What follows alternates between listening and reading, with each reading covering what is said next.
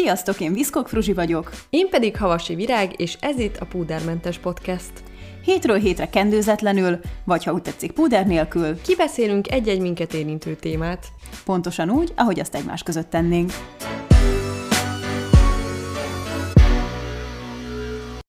Sziasztok! A mai adásban a szerelmi nehézségekről fogunk beszélni. Párkapcsolati démonok jelligére vártunk tőletek történeteket, amikre amatőr módon megpróbálunk tanácsot adni. Akivel pedig most is elkergetjük ezeket a szellemeket, az nem más, mint Fruzsina. Hello, sziasztok, üdvözlök mindenkit! Hát rengeteg különféle párkapcsolati démon érkezett hozzánk, ha csak belepillantok a, a kis jegyzetembe, van itt viszonzatlan szerelem, se veled, se nélkület kapcsolat, mi számít megcsalásnak, mennyire kell függni a másiktól, szóval tényleg a párkapcsolati problémákat azt hiszem ma kellőképpen körbe fogjuk járni. Ezúton is köszönjük a bizalmatokat, ugyanis nagyon nyíltan és őszintén vállaltátok a kis lelki világotokat előttünk, és tényleg nagyon változatos dolgok uh-huh. érkeztek. Szerintem kettő ugyanolyan probléma nem is uh-huh. volt. Én azt mondom, hogy csapjunk is bele a lecsóba, mert tényleg rengeteg témával kerestetek meg minket, úgyhogy jöjjön is az első, amit mindjárt fel is olvasok. Még sosem voltam igazán szerelmes, viszont elkezdtem vonzódni az egyik egyedülálló kollégámhoz. Több mint tíz év van köztünk, ő elvált, van egy majdnem nagykorú gyereke. Nagyon erőteljes vonzódást érzek iránta, mindig keresem a társaságát. Elmondtam neki, hogy tetszik, ő azt reagálta, hogy sokszor fantáziál rólam. Mindig keresem a társaságát, hívom, írok, sütök, szívességeket teszek neki, próbálok a kedvében járni. Ha ő nem lép az ügy érdekében, akkor ezt el kell engedni. Leírni könnyű, de hogyan kell megtenni? Elfelejteni picit nehéz, mivel a munka miatt napi kapcsolatban vagyunk egymással. Tényleg azt érzem, hogy csak hintáztat. Ha kedves ottyan válaszol, kedves, de az esetek döntő többségében egyszerűen passzív. Miért nem tudja kimondani, hogy nem tetszem neki? Így feltesz egy érzelmi hullámvasútra, mivel nem tudok rajta eligazodni, mindig nyitva hagyja a kiskaput. Ha csak szexet akar, akkor a vonzódás fennáll, de miért nem akar jobban megismerni? Légy segítsetek, hogyan tudnék kilépni ebből a több éves állapotból. Leszeretném zárni, de nem megy. Köszönöm. Ó, hát ez kemény dió, így kezdésnek. Kemény dió, és azt hiszem a, a viszonzatlan szerelemnek a, az ékes példája. Igen, amikor a másik egy lebegtet a, a semmiből, egy kicsit mindig, mindig ad magából, de aztán mégsem történik semmi. Igen, de talán szerintem ebben az esetben pont ez itt a kulcspont. Amikor a, a lány elmondta az érzéseit, az volt a válasz, hogy fantáziálgatok rólad. Szóval ez az, amit a legkevésbé akarok hallani szerintem egy ilyen szituációban, mert nekem ezzel azt üzeni a másik fél, hogy nem vesz igazából komolyan, maximum tényleg csak egy ilyen szexuális vágy vagyok számára, és semmi több. Szóval én ebben az esetben ebbe kapaszkodnék, hogy valószínűleg egy kapcsolatban sem venne komolyan, vagy nem lenne meg a tisztelet. Egyébként te voltál hasonló szituációban valaha? Már... Szerencsére nem.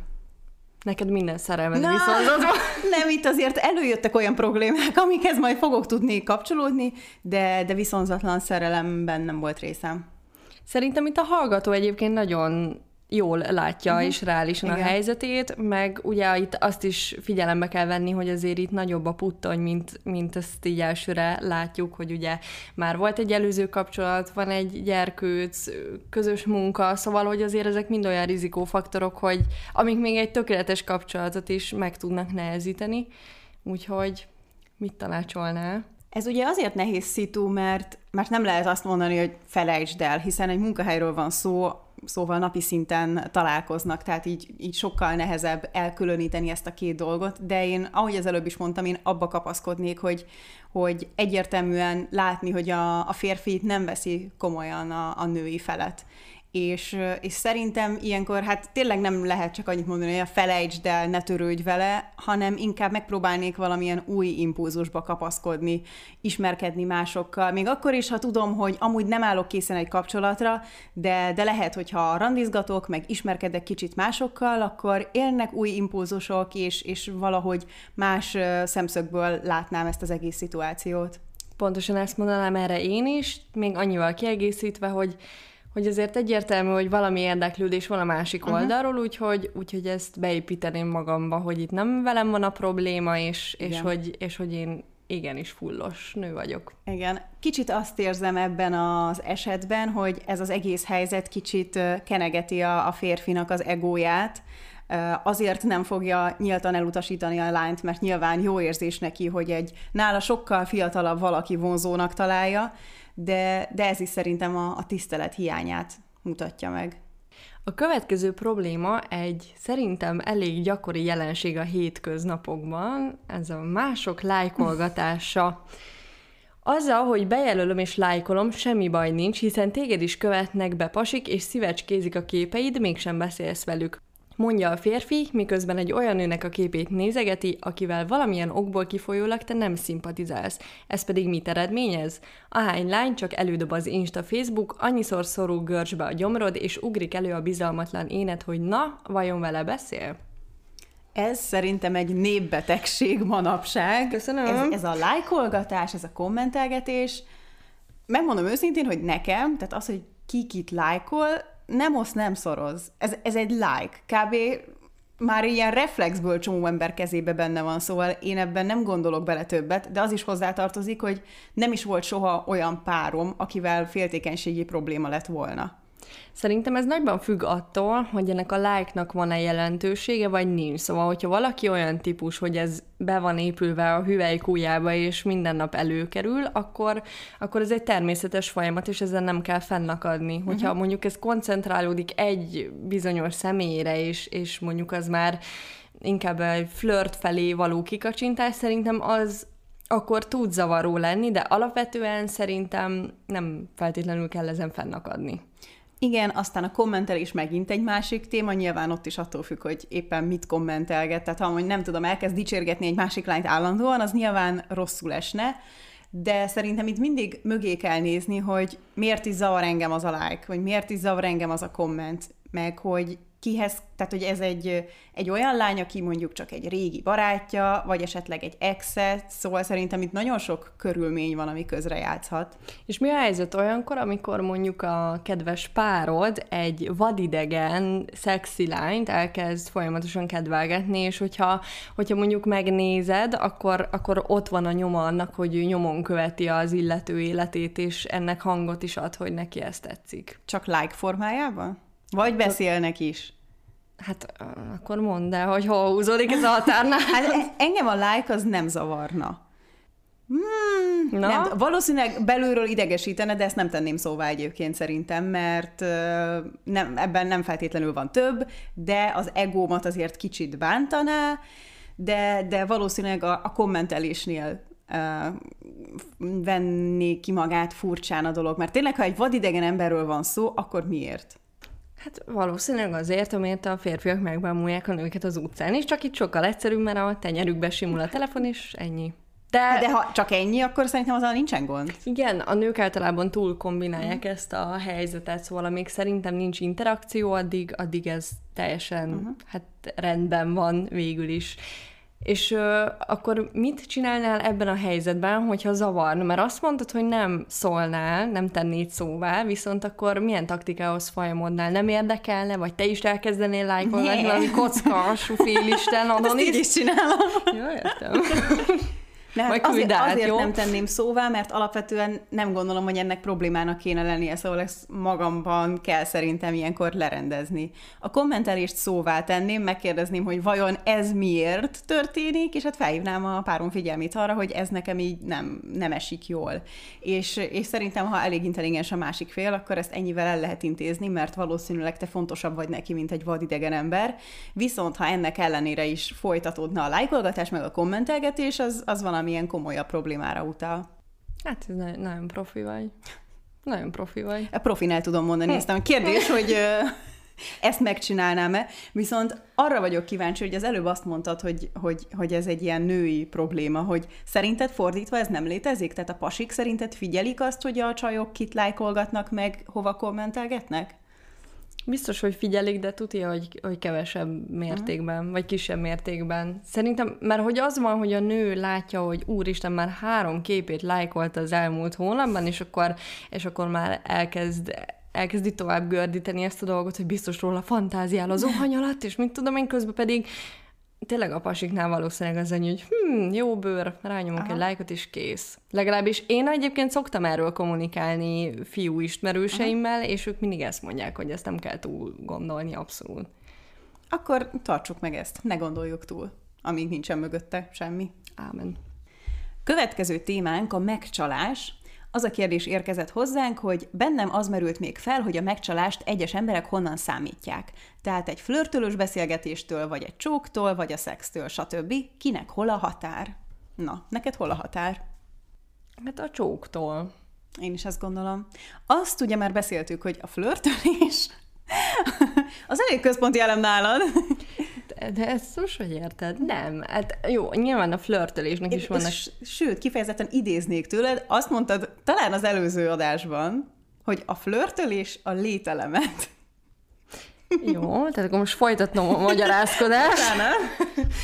Szóval, hogy azért a flörtelésnek is vannak szintjei. Tehát mi az, amit flörtelésnek hívunk? Te mit hívsz flörtelésnek? Az, hogyha valakire rámosolyogsz, és szólsz hozzá egy jó szót, és ellenkező nemű, az flörtelés? Hát attól függ, milyen jó szó. De amúgy most csak kötekszem, mert egyetértek veled egyébként. Tudom, csak kíváncsi vagyok, hogy, hogy, hogy itt mit ítélünk el. Szerintem ott a határ, hogy, hogy egy buliban egy vadidegen emberrel flörtölsz egyszer, vagy valakivel visszatérően folyamatosan, nem tudom, flört üzeneteket váltasz, mert szerintem akkor már több is van a dologban, de, de ha csak egy, egy ártatlan kis kacér szóváltás, az belefér. Nyilván nem esne jól egyébként a fordítódás, ne tudnék róla. Igen, ezt mindig érdemes ilyenkor figyelembe venni. Egyébként nem szoktam buliba másokkal flörtölni, de mit figyel? Hát csak azt mondtam volna, hogy hát buliban nem, de ha mondjuk egy étteremben... Most van megint a Horvátország. Igen, mindig annyira szeretjük felemlegetni. Igen, de ott egyébként közösen flörtöltünk egy kedves pincére. Hát ezt azért túlzás kijelenteni. Ez nem igaz. És egyébként az is egy olyan szituáció volt, hogy, hogy semmit nem kommunikáltunk az emberrel, csak néha rámosolygtunk, amikor arra járt, és tehát, hogy érted, soha többé nem fogtok találkozni, látszik, Igen. hogy neki jól esik. Lehet, hogy egy kicsit nagyobb adakkaját kapsz, vagy mit tudom, hogy szóval, hogy ez egy A ilyen... női energiánknak az jót tesz.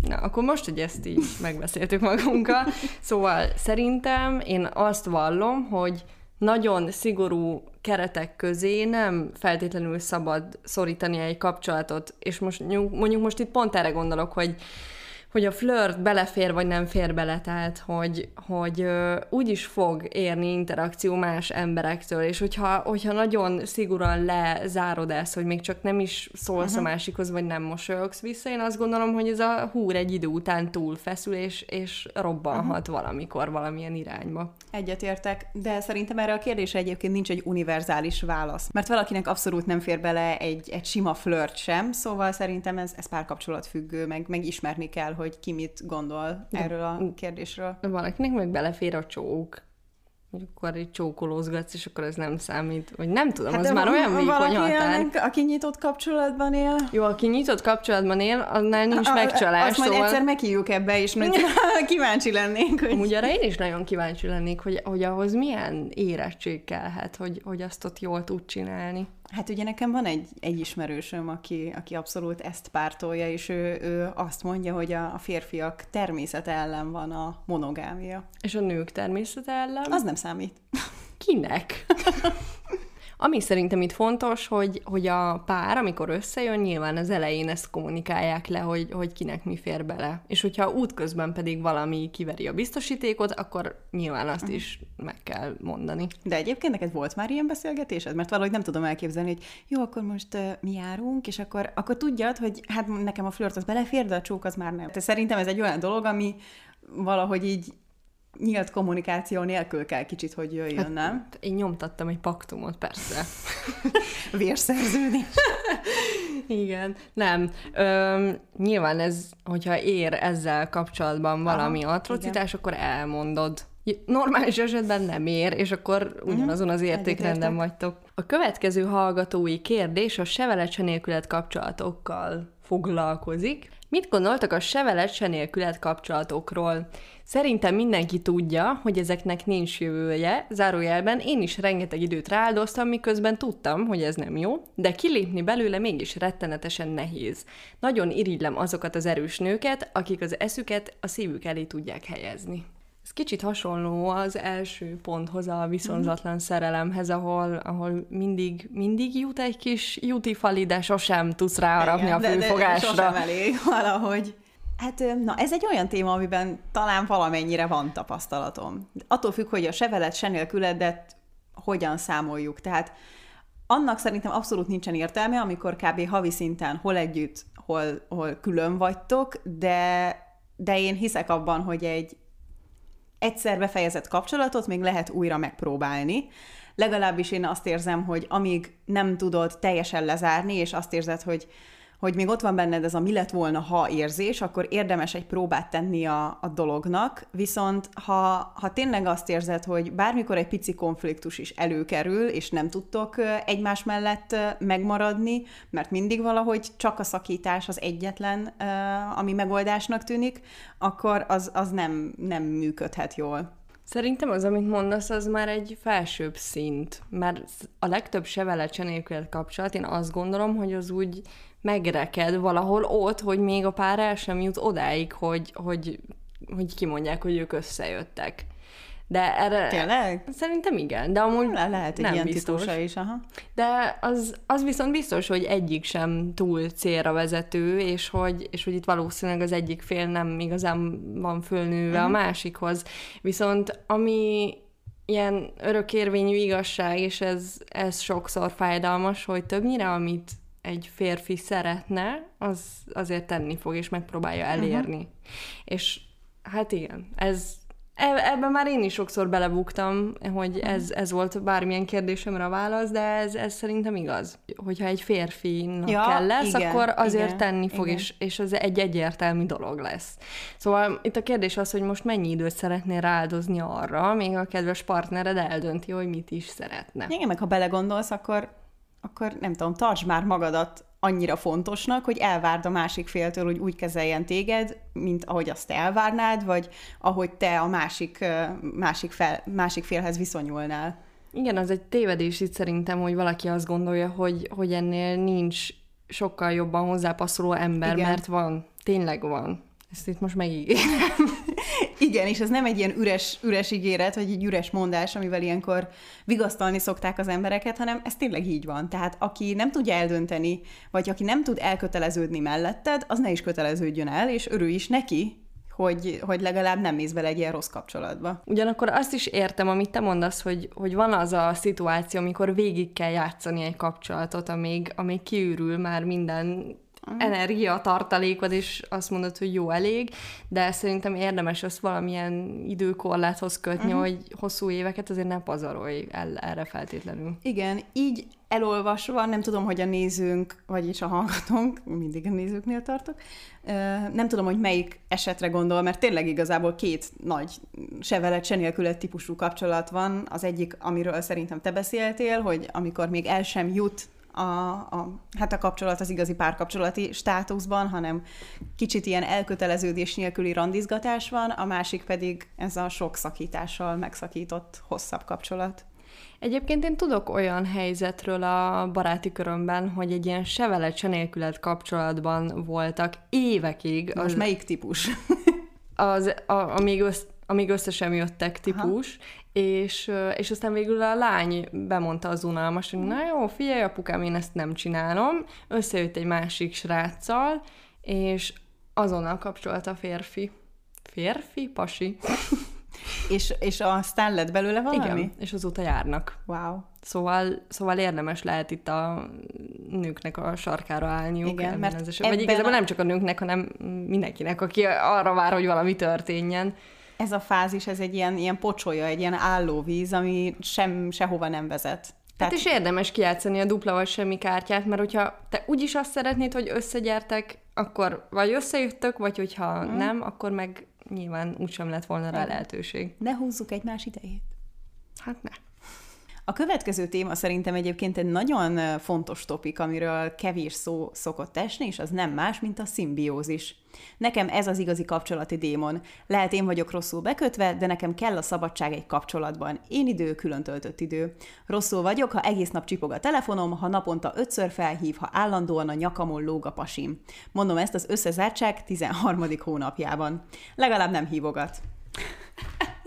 Én ezt teljesen meg tudom érteni, és, és szerintem valamiért ez egy ilyen stigmaszerű dolog, mármint hogy nagyon sokan úgy vannak vele, hogy hát most miért nem hoztad a párodat, miért mész egyedül, utazás külön, jaj, jaj, jaj, már mindig rögtön azt feltételezzük, hogy van valami probléma a háttérbe, pedig szerintem teljesen természetes, hogy egy kapcsolatban nincsen összenőve a két fél. Az, az nem feltétlenül feltételez bármilyen párkapcsolati problémát, hanem szimplán lehet az embernek olyan, olyan ideje, amit külön szeretne eltölteni, vagy, vagy a barátaival, stb. Valószínűleg ez akkor lehet probléma, hogyha az egyik félnek nincs, hát ez most csúnyán hangzik, de nincs élete. Uh-huh. És Nekem hál' Isten van. Úgyhogy én is ezt valom, amit te, hogy, hogy én, én kifejezetten szeretek együtt, tehát úgy együtt lenni valakivel, hogy mégis külön, na, hát ez most sehogy sem értelmes, na mindegy, szóval, hogy, hogy, hogy a külön töltött idő nagyon fel tud tölteni, uh-huh. és hogy rettentesen igénylem. És szerintem ez egyébként valahol így a felnőtt kapcsolatoknál így átbillen, hogy, hogy ez lesz a normális, nem? Vagy én úgy gondolom, hogy ez egy ilyen érettségi szint. Hogyha valakivel már együtt élsz, akkor, akkor ez nem tudom, így leválnak egymásról az emberek valamilyen szinten, nem? Én is ezt gondolom. Nekem például van egy, egy YouTube videósorozatom, a Randi önmagammal, aminek az a lényege, hogy teljesen egyedül elmegyek valamilyen programra, vagy valamilyen helyre, ami engem érdekel, megnézem, kipróbálom, stb. És az összes ilyen videóm alatt olyan kommentek jönnek, hogy szegény Fruzsi, valaki hívja már előtt randizni, meg ehhez hasonlók. Teljesen mindegy, hogy éppen kapcsolatban vagyok, amikor ez a videó készül, vagy szingli vagyok, ezt mindig megkapom, mert nyilván önmagaddal nem csinálhat semmilyen programot. Pedig szerintem tényleg néha kell, főleg akkor, ha együtt élsz valakivel, akkor különösen szerintem igényled néha azt, hogy kicsit egyedül legyél, kicsit feltöltődj, és ebben nincsen semmilyen negatív háttér. Tehát, hogy nem azért kell feltöltődnöd, mert a másik leszívott az energiádról, hanem, hanem szimplán kell egy kis nyugi. Ami nekem még eszembe jut ezen topik kapcsán, az az, hogy hogy ezek az emberek, akik nagyon egymásra vannak cuppanva, ők tök sok időt töltenek együtt, viszont ez nem minőségi, Igen. és nem ad annyit. És uh-huh. szerintem ez nettó időpocsékolás, hogy jó, most itt elfekszünk egymás uh-huh. mellett, és, és csak mennek az órák, a napok, meg a hónapok, ahelyett, hogy, hogy mindenki csinálná a saját dolgát, találkozna a saját barátaival, vagy közösen. Én például annak se vagyok híve, hogy egy baráti társaságban egymás nyakán kell lógni, uh-huh. és aztán megvan az az idő, amit a pár közösen eltölt, ami őket is visszatölti, és ad valami pluszt. Ezzel nagyon egyetértek. Ha jól emlékszem, amikor megcsináltuk a, a szeretett nyelves tesztet, akkor minden, mindkettőnknél az első helyen a minőségi idő jött elő, és azt tényleg borzasztó fontosnak tartom, mert mert mondhatjuk azt, hogy hát de állandóan együtt vagyunk, de ha tényleg igazából nem csinálunk semmilyen konkrét programot, csak egymás mellett eléldegélünk, az, az igazából nem jelent semmit. Viszont az első nagy szerelmednél te nem érezted ezt a pióca üzemmódot, mert én amúgy totál. Tehát amikor tinédzserként így először egy párkapcsolati szituációban érzed magad, és így akkor azt, azt éreztem, hogy lélegezni sem tudok a másik nélkül, és... Hát igen, és... de ott még szóba se jöhet az, hogy együttélés, meg ilyesmi. Szóval ott tényleg még az a, az a helyzet van, hogy suliba jársz, és amikor van egy kis szabadidőt, akkor jó, hogy így rá vagy akaszkodva a másikra, nem? De persze, csak hogy, hogy ezért gondolom, hogy, hogy ez inkább kicsit ilyen tinédzser üzemmód. Aha. Igen, lehet. Szóval szerintem egy ilyen esetben, amikor amikor ez esetleg problémaként jön elő, hogy, hogy a másik fél, nem tudom, több közösen eltöltött időt igényelne, vagy inkább szóvá teszi, hogyha a másik külön van, akkor ezt érdemes megbeszélni, hogy ez miből uh, indulhat ki. A következő párkapcsolati démon, amikor a másikkal akarjuk gyógyítani a múltbéli sebeinket, és ő erről nem is tud. Nekem ez, ez picit nehéz volt megérteni, tehát ez mondjuk egy olyan szitu, hogy szakítasz valakivel, és rögtön beleugrasz egy másik kapcsolatba, és, és olyan dolgokra vágysz a másiktól, amit az előző kapcsolatban, kapcsolatodban nem kaptál meg, és ezt kicsit így megpróbálod kierőszakolni a másikból? Szerintem érted ezt. Talán még annyival kibővíteném ezt a kérdést, hogy hogy a, hogy a negatív dolgokat tudják az emberek nagyon jól tovább cipelni. Tehát, hogy, a, hogy valaki megsebzett a múltban, és a tüskéket tovább viszed a másikra. Ilyen például velem is volt már, hogy, hogy valami nagyon nem működött uh, Jancsival, akkor, akkor Pistinél is elkezdesz tartani attól, hogy uh-huh. úristen, mi van, hogy, és, és már így ki is vagy hegyezve Igen. rá. És ez sem egy élet dolog, szóval, hogy, hogy, hogy meg kell hagyni azt a gyász időszakot, amíg le tudod zárni a korábbi dolgokat, hogy mi miért történt, hogy, hogy aztán ne a másikra told rá ezt a felelősséget valószínűleg egy, egy szakítás után mindenképpen érdemes várni, míg belekezdünk egy másik kapcsolatba, mert akaratlanul is tovább visszük ezeket a, a terheket, és mondom ezt úgy, hogy én ezt a hibát egyébként többször elkövettem, tehát, hogy már valami nagyon hiányzott egy kapcsolatból, el volt húzva a szakítás, és, és rögtön egy másikban próbáltam megtalálni a gyógyírt, vagy, vagy nem tudom, a nőiességemet, vagy a nőiségemet újra megélni. És ezek szerint nem működött? Hát nem. Hát ez szomorú. szóval az, az mind olyan volt, hogy nagyon hamar vége is lett, mert egyébként utána hamar fel is ismerem, hogy ez valamennyire csak egy pótlék dolog volt, ami meg a, a másik féllel szemben egyébként tökre nem korrekt. Igen, meg talán egy ilyen szituációban nem is tudod teljes egészében nézni a, az új delikvenst, hanem, uh-huh. hanem erre a hiányosságra Igen. vagy problémára fókuszálsz kizárólag, és aztán utána meg néhány hétig, és meg vagy lepődve, hogy haver, hát te, te ilyen vagy. vagy. Vagy pont a fordítottjára. Tehát, hogyha volt valami, amit hiányoltál, egy kapcsolatból, egy következőben megkaptad, akkor csak arra figyelsz, hogy mi az, amit kapsz ebből, és, és kicsit el, elvakít ez a pozitívum, és nem figyelsz az összes többi hiányosságra, amit mondjuk, ha tiszta fejjel léptél volna bele egy kapcsolatba, akkor már rögtön az elején észrevehetted volna. Ugyanakkor azt is megértem, hogy biztos vannak olyan erős és mély negatív élmények, amiket nagyon nehéz levetkőzni, uh-huh. viszont viszont egy új kapcsolat akkor sem érdemli meg, hogy, hogy tovább cipelje ezeket, szóval, hogy azt meg akkor valamilyen módon ki kell gyomlálnia az embernek magából. Szerinted érdemes rögtön ilyenkor a kapcsolat elején elmondani ezeket a korábbi sérelmeidet? Ha, ha tényleg Hú. ilyen nagyon, nagyon erős konfliktusról van szó. Hát ez egy nagyon nehéz kérdés. Szerintem, hogyha, hogyha nagyon azt érzi az ember a másikban, hogy, hogy mondjuk lelkitársak, vagy nagyon egy hullámosszon pendülnek, akkor, akkor igen, valószínűleg akkor fel is fog merülni ez az ismerkedés során, de azért nyilván ne így kezdjünk egy kapcsolatot, hogy uh-huh. hello, tök sérült vagyok, kérsz egy kávét, vagy szóval, hogy ezt meg kell valahogy az ízléses módját találni ennek. Akkor én rögtön bedobnám, mert ehhez kapcsolódóan jött egyébként egy kérdés, és szerintem tök jól passzolna ide. Korábban beszéltem az előző kapcsolataimról a barátomnak, aki bár a rossz dolgokat is tudja, néha a mi jó kapcsolatunkat azokhoz a rossz kapcsolatokhoz hasonlítja. Ez nem olyan nagy probléma, de emiatt, hogy nem akartam titkot, mégis belekeveredtem. Hát igen, ez tipikus esete ennek. Nekem volt ilyen bekattant időszakom, amikor, amikor én is hasonlítgattam a teljesen jó kapcsolatomat valami korábbi sémához, ami viszont nem De működött. ezt így nyíltan? Tehát, hogy nem tudom, megmondtad Igen. Józsinak, hogy Pistivel ezt is ezt csináltátok? Gipsziakam. Gipsziakam.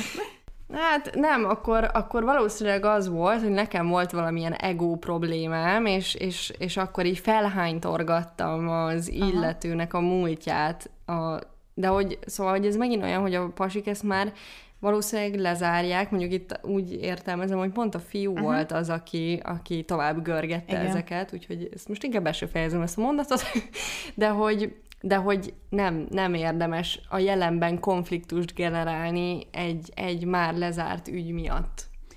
Igen, én azt gondolom, hogy ha valaki felemleget valamilyen lezár dolgot, az, az valamilyen bizonytalanságra utal. Tehát akkor neki van valamilyen problémája, amit nem mond el nyíltan, hanem egy ilyennel takarózik, és szerintem nagyon nem korrekt felhánytorgatni ezeket. Főleg úgy, hogy, hogy itt biztos a, a lánynak is egy, egy, egy nehéz dolog volt elmondani ezt a, a régi sérelmét, és ha ezt állandóan felemlegeti a másik fél, az, hát az, az nem, nem egy kedves dolog, szóval szerintem az, az kicsit ilyen lelki terrorba is tud hajlani, ha ez folyamatosan előjön. Ez nem túl elegáns valóban. Szóval, hogyha az egyik fél megtiszteli a másikat az őszinteséggel, akkor azt próbáljuk már meg a helyén kezelni. Na de akkor mennyit szabad elmondani a múltból? Te például mennyire avatod be az aktuális jelölteket a, a korábbi kapcsolataidból szerzett tapasztalatokkal? Szerintem ez attól is függ, hogy éppen hol tartasz az aktuális kapcsolatodban. Ez szerintem nem egy ilyen első randis téma, bár egyébként valakinek az, szóval már volt olyan első randi, amikor egyből ezt kérdezték meg, hogy és miért ért véget, mennyi ideig tartott, stb. Nem tudom, én ilyet például nem kérdeznék az első randin. Szóval így nagy általánosságban elmesélném, de én fordított esetben se vagyok annyira kíváncsi a, a másik félnek a hm, Pont ezt kapcsolati kérdezni. történelmére. Tényleg? Aha. De hogy hogy? Vagy engem azért általában úgy szokott érdekelni, hogy, hogy akkor mi az előélet előttem, hogy, hogy ki, ki volt mégis az elődöm, uh-huh. meg, meg nyilván azért itt van egy kis hasonlítgatás, hogy akkor ő hogy nézett ki, milyen ember volt. Jó, hát nagy általánosságban igen, de hogy így nem vagyok kíváncsi a részletekre. Talán pont emiatt is, mert nem akarom, hogy hasonlítgassam magam, vagy hogy esetleg azt várjam, hogy na nálunk is esetleg ugyanaz a probléma előjönne-e. Tehát ott feleslegesen felveszel magadra olyan problémákat, ami, ami egy lezárt kapcsolatban volt. Ez egyébként egy nagyon bölcs dolog. Ügyes vagy, Fruzsa. Nagyon köszönöm. Hol van a határ az igények teljesülése és a kompromisszum kötés között? Meddig jó és fontos, hogy kompromisszumot kös, és miután már nem? Hát szerintem az fontos tisztázni, hogy, hogy nincsen kapcsolat kompromisszumok nélkül. Tehát mindig kell kicsit engedni, viszont ez sosem lehet egyirányú, hanem a másik félnek is ugyanúgy kell kicsit engednie, és nem tudom, talán azt mondanám, hogy addig ott van a határ, amikor nem azt érzed, hogy, hogy neked úgymond meg kell erőszakolnod önmagadat valami miatt. Tehát ugye a személyiségedet, meg, meg a, az alapvető értékrendedet mindig tudnod kell megtartani. Meg és nyilván nem olyan dolgokról beszélünk, hogy te moziba szeretnél menni a másik fél a színházba, mondjuk most pont egyiket sem hanem, hanem ha, ha egy komolyabb döntésről van szó. Kimondtad itt a lényeget, hogy az a kulcsa ennek, hogy nagyjából meg tudjon maradni balanszban a, a kapcsolat, mert hogyha az egyik fél túl sokat belelapátol, a másik pedig, uh-huh. pedig nem, akkor, akkor előbb-utóbb el fog billenni ez az egész, és nem lesz szerintem jó vége. Meg hát így tanulunk egymástól, hogy folyamatosan tenni kell a másikért, és folyamatosan formálódni. És ha, ha kompromisszumot kötünk, akkor szerintem tök sokszor jönnek elő olyan esetek, ami, amit mondjuk magunktól nem csináltunk volna meg, de igazából rájövünk, hogy amúgy ez egy tök jó, és, és, és legközelebb az már nem egy kompromisszum lesz, hanem egy teljesen közös döntés. Szóval neked pozitív élményeid vannak ezzel kapcsolatban? Azt gondolom, hogy igen. Meg sosem volt olyan kompromisszum kötésem, amikor azt éreztem, hogy túl sokat kell feladni magamból. Tehát, hogy mindig sikerült a, a közös döntéseket jól megbeszélni. Neked? Én azt hiszem, hogy nagyjából alkalmazkodó uh-huh. típus vagyok, és az is tök jól tud működni, hogyha van egy, van egy olyan kompromisszum szituáció, hogy az egyik félnek nagyon nincs kedve valamihez, de a másik mégis igényt tart erre, hogy ez megvalósuljon, hogy, hogy valamivel kompenzálja a másikat valami kis kedvességgel, és akkor ezek itt tök jól ki mhm. tudnak jönni. Szóval itt tényleg a kommunikáció a kulcs, hogy, hogy ott lebeg a cél előttetek, és hogy oda milyen úton tudtok eljutni.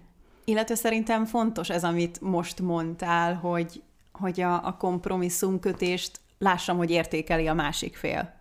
És, és nyilván fordítva is így van, tehát hogy én is értékeljem, amikor a másik fél valamit megtesz azért, mert én azt úgy szeretném. A következő téma szerintem sok embert érinthet, így szól az üzenet. A barátom és én már két és fél éve vagyunk együtt. Én 20 éves vagyok, ő pedig 18. Csodálatos a kapcsolatunk, és együtt képzeljük el a jövőt, de úgy érezzük, hogy túl korán találkoztunk, mert még annyira kíváncsiak vagyunk más emberekre, és élni szeretnénk. De nem akarjuk egymást elveszíteni, mert nagyon szeretjük egymást. Mind a két eset rossz, ha szakítunk, de több dolgot tapasztalunk, vagy nem szakítunk, és boldogan élünk, de végig bennünk lesz, ami lenne, ha. Mindig azon elmélkedek, hogy ha szakítanánk és tapasztalnánk, és két-három év múlva újra találkoznánk, akkor újra egymás egymásra találunk, és a tapasztalatokkal gazdagodva boldogan élünk együtt. Bocsi a hosszú leírásért, de ti mit gondoltok róla? Fú, ez nagyon nehéz. Én abban nem hiszek, hogyha valakik most jól együtt tudnak működni, akkor szakítanak azért, mert túl korán találkoztak. Szóval Azok szerint, nem működnek jól Szinte együtt. biztos, hogy soha nem fognak visszatalálni Igen. egymáshoz, vagy legalábbis én ezt gondolom. Szerintem az ilyen korai kapcsolatoknál mindig ott van, hogy jaj, mi lenne, ha, milyen lenne másokkal, hiszen nincsen összehasonlítási alap, de összességében egy 18 meg egy 20 éves emberről beszélünk, az tényleg nagyon-nagyon fiatal, menjen tovább még szépen így ez a kapcsolat, és meglátjuk, hogy mit hoz. De ha mind a két fél annyira hiányol valamit, akkor az is jelent valamit. Igen, én is ezt gondolom. Most realizáltam, hogy itt ugye 18-20 éves emberekről van szó, szóval... Én most kegyetlen leszek, de kimondom. Köszönöm, mert...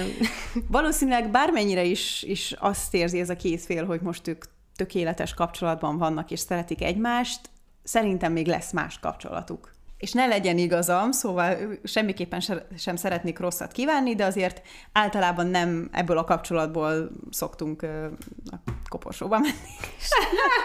Leveszem félig a súlyt a válladról, és áthelyezem a sajátomra is, mert én is ezt gondolom, és szerintem ezzel nincs is gond. Szóval, hogyha zátonyra fut egy ilyen kapcsolat, nyilván ez az időszak még arról szól, hogy minél több tapasztalatot szerezzen az ember, akkor, akkor ennek tényleg így kellett lennie, itt muszáj mm. egy kicsit a sorsszerűségre bízni a dolgokat. Több olyan eset is van a környezetemben, akik gimi óta együtt vannak, és, és nagyon csúnya vége lett adott esetben mondjuk felnőtt korukban, de az ellenpéldára is tudok hozni az ismerősi körömből párokat, akik viszont még mindig nagyon szeretik mm-hmm. egymást. Szóval, hogy ez tényleg nagyon egyénfüggő, de többségében azért ez el szokott múlni szerintem. Talán itt azt kell mérlegelni, hogyha a kíváncsiság nagyobb, mint a te hited ebben a kapcsolatban, akkor az egy értékes jelzője lehet annak, hogy, hogy valószínűleg mégsem vagy annyira elégedett, vagy mégsem vagy annyira szerelmes, mint azt gondolnád. Én ebben a helyzetben biztos, hogy befele próbálnék koncentrálni, hiszen a, azért a 20-as évek azok, azok nagyon sűrűek, szóval itt most még annyi minden fog történni, meg annyi impulzus mm. fogja érni mindkét felet, hogy szerintem kár ezen görcsölni. Mm-hmm. Szóval, hogyha Abszolút. most tényleg minden oké, okay, akkor, akkor örüljetek egymásnak, és akkor majd úgy is hozza az élet. Pontosan.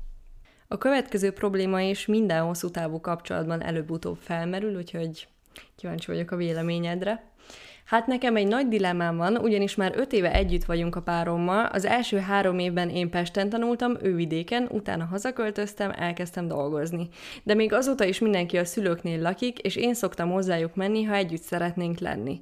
Csak én már nagyon unom, hogy már külön életre vágynék, de úgy érzem, kicsit ő megrekedt anyuci szoknyája alatt. Mostanában szó volt róla, hogy házvásárlás külön élet, csak egy probléma van, akkor mi van, ha bennem vannak kérdések és félelmek? Ugyanis még nem laktunk együtt, honnan tudjuk, hogy milyen, és mikor feldobtam az albérlet témáját, egy kis időre teljesen elvetette, ugyanis szerinte ez pénzkidobás, ami rendben is van. Szerintem ebben a témában egyet fogunk érteni. Tehát én biztos, hogy nem ugranék bele egy ház vagy lakásvásárlásba úgy, hogy nem éltem még valakivel együtt. Tehát egy együttélés során olyan sok dolog kiderül, ami, ami kardinális kérdés tud lenni egy kapcsolatban.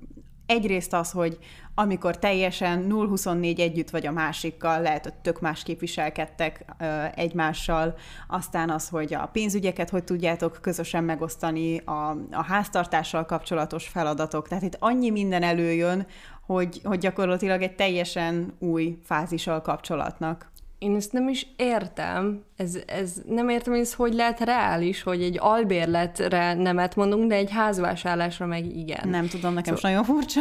Vannak ismerőseim, akik úgy gondolják, hogy igen, mert hogy az albérlet pénzkidobás, de de hogy, hogy ez egy átmeneti szituáció Igen. a legtöbb esetben, szóval nyilván nem fogok mindenkivel házat venni közösen. Pontosan, meg hogy tehát mondjuk egy fél évet mindenki be tud áldozni, úgymond ilyen szempontból. Hát meg eleve, hogyha már ilyen kérdések felmerülnek még az összeköltözés előtt, szóval nyilván ez egy kardinális uh-huh. dolog, amit el kell dönteni, de hogyha ez sem megy zöggenőmentesen, akkor a hétköznapokban hogy fognak együtt működni? Szóval szerintem mindenképp érdemes kipróbálni. A puding Én... próbálja az evés. de ennék is egy pudingot. Én úgy látom, hogy ebben a kapcsolatban két nagyon eltérő érettségi szinten van a két fél. Tehát itt, ahogy a lány megfogalmazta, hogy úgy érzem, hogy kicsit megrekedt anyuci szoknyája alatt, ez valószínűleg így is van. Ő bele van kényelmesedve ebbe az otthon létbe, és, és szerintem az meg egy, egy sokkal felnőttesebb hozzáállásra utal, amit itt olvashattunk ebből az egész szituációból, úgyhogy próba nélkül, úgymond próba nélkül, tehát együttélés nélkül biztos, hogy nem vennék se házat, se lakást, se semmi ilyesmi. Mindenképpen ki kell próbálni, hogy milyen a nagybetűs együttélés. Én azt gondolom, hogy na, ez egy tök jó kompromisszum. Igen. Hogy persze, hogy amúgy is tök bonyolult megvenni egy házat, uh-huh. elég hosszú folyamat és procedúra, szóval, hogy hogy, hogy ez, ez kinek nem jó ajánlat, hogy előtte próbáljuk ki milyen hát végre ketten, anyucitól távol, az valószínűleg elég nagy csapás lesz egyébként is a feleknek, és akkor utána meg persze ad szóljon. Meg nem csak, hogy hosszú procedúra, hanem ez a végtelen anyagi elköteleződés hát, is nagyon nagy. Inkább nem is mondom. Uh-huh. Igen. Evezzünk kicsit pikánsabb vizekre, az a kérdés érkezett hozzánk, hogy három év után rajta kaptam a pasimat azon, hogy pornó oldalakat látogat. Tudom, hogy minden pasi pornót néz, de nagyon rosszul esett, magam alatt voltam napokig. Nem is a pornónézésen akadtam ki, hanem azon, hogy sosem említette nekem, mindig letagadta. Szerintetek belefér a pornónézés a kapcsolatokba? Szerintem nem csak minden pasi pornót néz, hanem a legtöbben pornót néznek, és szerintem ez, ez egy olyan dolog, amit, amit nagyon nem kell felfújni. Ez, szerintem egy, egy, egy ilyen hétköznapi eleme a hétköznapi életnek. Bevallom, engem is nagyon meglepett ez a felháborodás, tehát hogy ezt nem kell személyesen venni egyáltalán. Meg ahogy itt a, a hallgatónk is írta, hogy idézőjelben minden pasi pornót néz, akkor meg ha már az amalapból tisztában volt ezzel a dologgal, akkor miért érzi ezt személyes sértésnek, úgymond. Valószínűleg azért, mert ugye itt említi, hogy mert hogy a párja letagadta. Viszont ez arra enged következtetni, hogy valószínűleg ő többször megkérdezte. Na most, hogyha egy pasi érez ezzel kapcsolatban nyomást, ő nyilván nem fogja vágni maga alatt a fát, amennyire ismerem a fajtányukat, hogy, hogy azt mondja, hogy ó, persze, ma már háromszor néztem pornót, szóval, hogy itt, itt meg kell találni a realitást alaját szerintem. Illetve felmerül a kérdés, hogy amúgy a szexuális életükkel vajon minden rendben van? Mert lehet, hogy emiatt valamilyen kisebbségi komplexust érez a, esetleg a lány, de, de ha szerintem nincs gond ilyen téren, akkor, akkor most tök mindegy, hogy nézze pornót vagy sem. Én őszintén szóval nem értem azokat a nőket, akik, akiknek ez ö, probléma. Szóval, hogy szerintem ez egy olyan fajta korlátozás, ami tök nagy károkat tud okozni uh-huh. a, a párkapcsolatban, mert most ez hülyén hangzik, de valószínűleg a, a kedves párja sokkal régebb óta néz pornót, mint, mint, mint bármilyen más szexuális tevékenységet vége, szóval neki, neki ez egy ilyen alap valami, ami, amit nem is fog tudni szerintem elhagyni. És hogy ez nem azzal kell párhuzamba állítani, hogy úristen, hogy akkor, hogy akkor biztos a szexuális életük nem elég kielégítő, mert, mert szerintem ez ilyen esetben totál külön kezelendő. Én is ezt gondolom, de talán még azt is érdemes megnézni, hogy a pornónézés miatt a férfiak hoznak-e irreális elvárásokat a, a nőkkel szembe. Ez egy tök más téma. Ez egyébként érdekes, mert a férfiak talán nagy arányban a pornó miatt hoznak irreális elvárásokat, a nők meg a romkomok miatt. és valahogy itt nem tudom, ezt a kettőt kell összegyúrni és megfelezni, elosztani hárommal, gyököt vonni, és utána lesz a valóság. Persze, abszolút egyetértek. Én sem azt mondom, hogy hurrá, mindenki nézem pornót, hanem csak azt mondom, hogy ez egy, ez egy tök Igen. hétköznapi dolog, de igen, attól függetlenül a pornónak nagyon sok káros hatása lehet, hogyha valaki ezzel szocializálódik. De én egyszer test közelből végignéztem egy ilyen konfliktust, hogy, hogy a... Nem, de kínos lehetett. Nagyon kínos volt, és akkor utána próbáltuk megértetni a lányjal, hogy, hogy ez egy normális dolog, és akkor utána a társaságból egy srácnak az volt az érve ez ellen, hogy fúj pornó, hogy addig örüljön, amíg pornót néz, mert különben a fantáziájára kéne hagyatkoznia, és hogy, és hogy az, az már egy sokkal intimebb dolog, mert akkor nyilván valamit elképzel valaki, ez köthető, ez, a, ez az esemény, szóval, hogy, hogy náluk ez tényleg egy ilyen ösztönös uh-huh. valami, és hogy ez, megint csak nem kell túl gondolni. Hát meg persze az is felmerül ilyenkor, hogy ugye milyen pornót néz a másik, ja. hogyha esetleg ez is kiderül. Szóval, hogy azért ott vannak még mm. fincsiségek ebben a témában, de, de tényleg érdemes ezt felhozni, hogyha valakiben ekkora sérelmet okoz. Engem nagyon érdekelne, mit gondoltak az elfejlődésről. Egymás mellett, de nem egy irányba, vagy nem egymás tempójában? Az én kapcsolatomban van valami hasonló. Olyasmi hatása van volt, mintha újra kellene kezdeni az ismerkedés fázisától a kapcsolatot. Ez szerintem egy nagyon jó téma, mert uh-huh. azt gondolom, hogy a legtöbb kapcsolatnak a végét az elfejlődés okozza. Nem tudom, statisztikailag, hogy hogy van. Jó, statisztikailag én se, de hogy, hogy akkor módosítom arra, hogy ez egy nagyon, nagyon hétköznapi jelenség. Illetve nem csak egy párkapcsolatban, hanem az összes kapcsolatban. Szerintem egy barátságra is nagyon jellemző tud lenni a, az elfejlődés, és talán ez azért is tud ennyire végzetes probléma lenni, mert, mert sokszor észre sem vesszük, amikor belekerülünk egy ilyen folyamatba, hanem már csak akkor eszmélünk fel, amikor már teljesen más irányba gondolkozunk, mások lettek a céljaink, a prioritásaink, és szerintem amikor már ebbe a fázisba kerültünk, akkor hát nagyon nehéz vagy talán teljesen visszafordíthatatlan is. De akkor hol lehet ö, fülön csípni az elfejlődést még a kezdeti hát, fázisban? Ha tudnék mondani egy receptet, örülnék, mert ebbe már én is belekerültem egyébként. Viszont ami nekem itt ebben az üzenetben tetszett, hogy ö, azt írta a nézőnk, hogy olyan, hallgatunk, olyan hatása van volt, mint újra kellene kezdeni az ismerkedés fázisától a kapcsolatot. És szerintem ebben benne van az, hogy hogy ők ezt így felismerték, és próbálnak tenni azért, hogy, hogy ne legyen vége ennek a kapcsolatnak. Igen, hogyha mindkét fél szeretné, hogy ebből még legyen valami, akkor szerintem nem kell mhm. annyira aggódni egyelőre, mert, mert vissza lehet ezt fordítani. De talán még a kapcsolat közben, hogyha egyre több olyan dolog van, amit külön csináltok, uh-huh. vagy, vagy a másik teljesen elzárkózik az iránt, ami téged érdekel, meg, meg elég sok ilyen, ilyen kis apró momentummal találkozhat az ember a párkapcsolata során, akkor, akkor ezeket kell megfogni és megvizsgálni még időben. Ezt szerintem nagyon jól összefoglaltad, tehát ha, ha érezhetően kevesebb a közösen eltöltött minőségi idő, mindenki sokkal nagyobb ö, időt szentel a saját dolgainak, tehát ami a úgymond különálló élete, mert már beszéltünk arról, hogy fontosnak tartjuk a külön eltöltött időt, de ha ez kerül túlsúlyba, az már azért felvet valamilyen problémát. Neked egyébként volt már olyan kapcsolatod, ami az elfejlődés miatt futott zátonyra? Hát szerintem nekem majdnem az összes mm. eddig zátonyra futott kapcsolatom e- emiatt.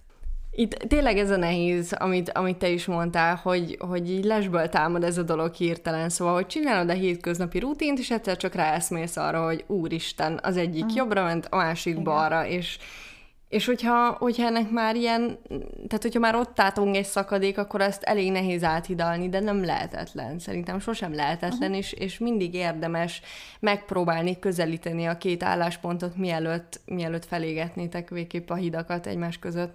Összességében szerintem azt kell látni itt a párkapcsolati démonoknál, hogy meg lehet ezeket oldani, viszont csak akkor, hogyha mindkét fél azonos erőbedobással tesz érte, és ami még nagyon fontos, hogy ne hagyjuk magunkat meghazudtolni a kapcsolatunkban, szóval legyünk hűek önmagunkhoz is, ugyanakkor a kapcsolatunkhoz is, és ez egy nagyon nehéz műfaj, de nem lehetetlen. Köszönjük, hogy itt voltatok velünk ebben az adásban, és hogy elküldtetek nekünk rengeteg ilyen üzenetet, illetve személyes történetet. Találkozunk jövő héten is. Sziasztok! Sziasztok!